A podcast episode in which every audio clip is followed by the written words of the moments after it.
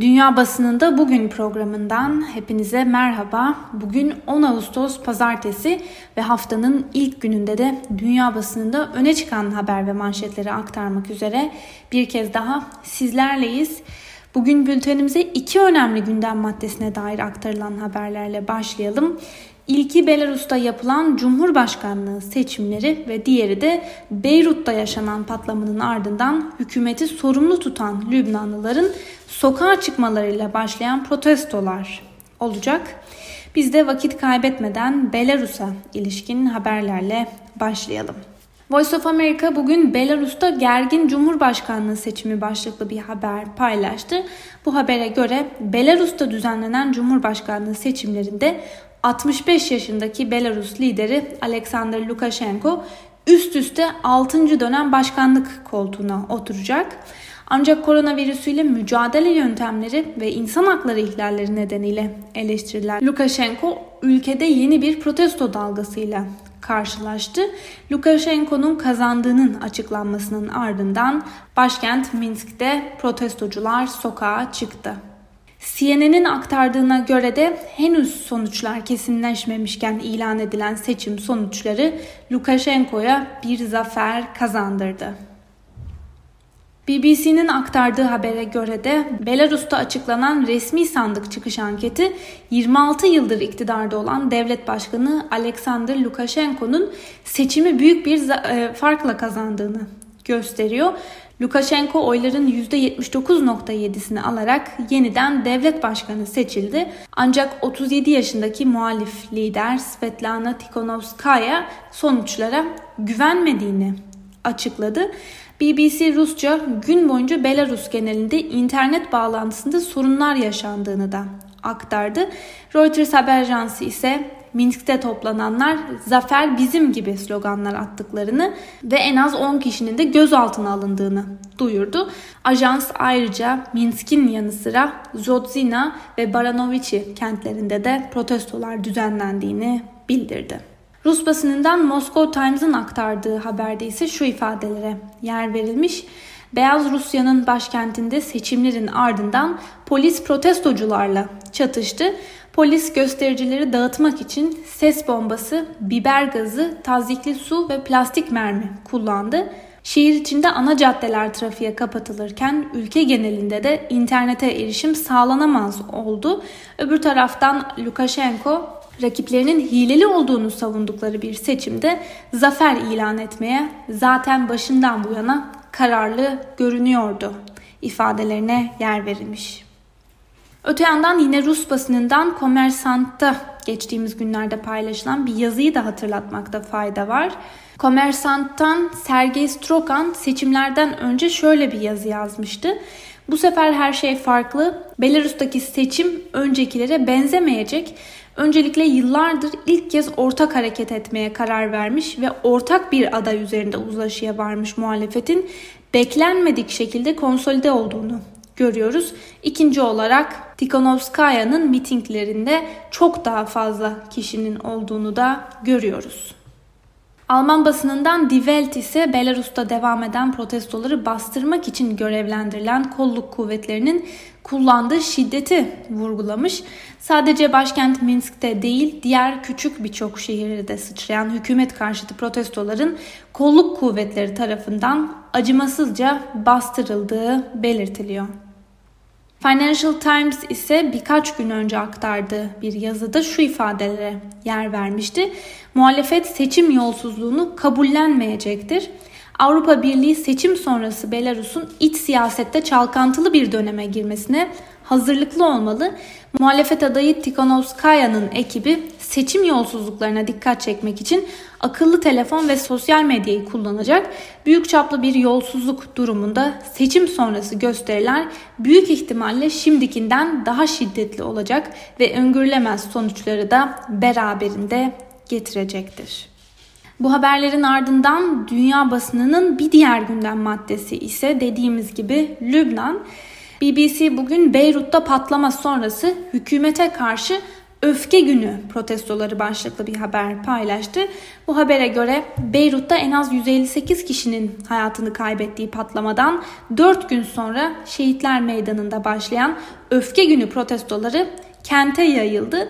Birçok bakanlık binası göstericiler tarafından bir süre işgal edildi. Beyrut Emniyeti ise olaylarda bir polis memurunun hayatını kaybettiğini açıkladı. Halk yaşananlarda hükümetin ihmali olduğunu söylüyor ve siyasileri yolsuzluk yapmakla suçluyorlar. Hükümet olayın sorumlularının bulunacağının sözünü verdi ama halkın çoğunluğunun da iktidara güveni yok. Öbür taraftan Lübnan Enformasyon Bakanı ve Çevre Bakanı da hükümetin reform beklentilerini gerçekleştiremediğini belirterek görevlerinden istifa ettiklerini açıkladılar. Independent'tan Robert Fisk de bugün e, Lübnan konusunda bir yazı kaleme almış. Buna göre Lübnan halkı uzun vadeli ekonomik keşmekeşin, pandeminin ve şimdi de yıkıcı bir patlamanın korkunç karışımıyla yüzleşiyor. Ve Robert Fisk yazısında bunların tamamını adını hak etmeyen bir hükümetin idare ettiğini de söylüyor. Ve yine Independent'tan Hüseyin Şubukşi ise bugün Beyrut'a ilişkin yazdığı yazıda şu ifadelere yer vermiş. Arap dünyasında durumun iyileşmesi ve düzelmesi için Lübnan'daki gerçek değişim önemlidir.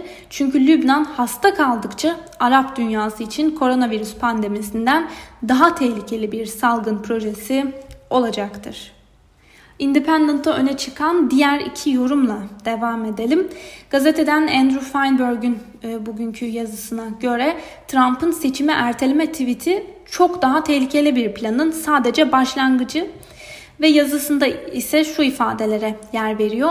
Görüştüğüm bir hukuk uzmanı Trump'ın göründüğü kadar aptal olduğunu farz edemeyiz. Bu başka bir şeyin hazırlığı dedi. Florida merkezli bir cumhuriyetçi ise meslektaşlarının Trump'ı iktidarda tutmak için artık her şeyi yapmaya hazır olduklarını söyledi. Gazeteden Hamish McRae'nin bugünkü köşe yazısıyla devam edelim. TikTok'un başına gelecekler dünya ekonomisini de ilgilendiriyor başlıklı yazıya göre. TikTok'un başına ne geleceği beklenmedik bir şekilde zamanımızın en büyük hikayelerinden biri dünya ekonomisinin önümüzdeki 30 sene içerisinde muhtemelen nasıl gelişeceğini anlamamıza da yardımcı olacak bir hikaye. Bu elbette ki ABD ve Çin arasındaki küresel rekabetle ilgili ama aynı zamanda Amerikan siyasetiyle uluslararası finansla, teknoloji ve insan davranışları arasındaki etkileşimle ve TikTok'un şirketinin ana merkezini Londra'ya taşımayı planlarken Birleşik Krallığın büyük oyunda oynayacağı figüran rolüyle de ilgili benim görüşüm Çin bir süreliğine biraz daha büyük bir ekonomi olsa da nihayetinde ABD'nin küresel liderliğinin net olarak ortaya çıkacağıdır.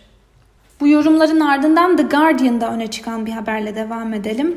İngiltere'nin gündem maddelerinden biri birçok ülkede olduğu gibi okulların açılıp açılmayacağı meselesi.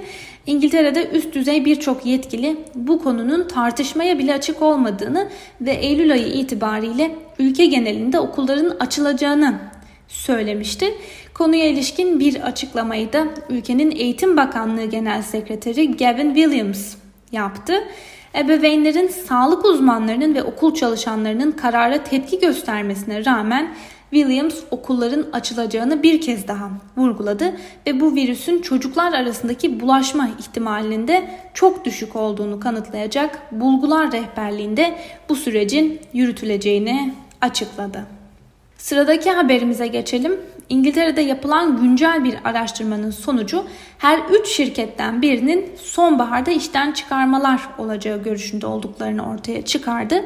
Birçok şirket güz dönemiyle beraber artan vaka sayılarına karşı alınacak önlemler kapsamında işten çıkarma dalgasının yeniden başlayacağını düşünüyorlar.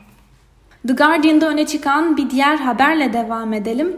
Hong Kong'a ilişkin aktarılan haberde Hong Kong'da demokrasi yanlısı e, medya patronu Jimmy Lai'nin ulusal güvenlik yasası kapsamında gözaltına alındığı aktarılmış. 71 yaşındaki Lai'nin sahibi olduğu medyanın genel merkezine de baskın düzenlendiği belirtiliyor. Demokrasi yanlısı duruşuyla bilinen Lai'nin sahibi olduğu Apple Daily, Çin'in Hong Kong'daki otoriter yönetimine ve uygulamalarına karşı yayınlar yapmakla biliniyor. The Guardian'da öne çıkan bu haberlerin ardından Amerikan basınıyla devam edelim. New York Times'ta öne çıkan bir habere göre ABD Başkanı Donald Trump öğrenci kredileri, işsizlik yardımları, bordro vergileri ve ev sahiplerinin kiracılarını evden çıkarma yasağına yönelik 4 ayrı kararname imzaladı. Trump Covid-19 nedeniyle işini kaybeden kişilere verilen işsizlik yardımlarının da haftada 600 dolardan 400 dolara düştüğünü de açıkladı. Öte yandan Trump 3 Kasım'daki seçimlerde postayla e, oylama yönteminin kullanılmasının şaibelere yol açacağı iddiasını da e, basın toplantısında bir kez daha yineleyerek Demokratlar seçimlere hile karışmasını istiyor. Onlar bu seçimleri çalmak istiyor. Çünkü seçimleri kazanmalarının tek yolu bu ifadesini kullandı. Ancak New York Times gazetesinin aktardığına göre Trump'ın koronavirüsle mücadelede verdiği kararlar belirsizliklere ve kafa karışıklıklarına yol açıyor. Demokratlar Donald Trump'ın verdiği kararları aşırılık olarak tanımlarken Amerikalılara sunduğu desteğin ve yardımın da çok zayıf olduğunu e, savunuyorlar. Gazeteye göre de başkanın direktiflerinin ve verdiği kararların halkı rahatlatması gerekirken Trump'ın birçok kararı bunun tam tersine neden oluyor.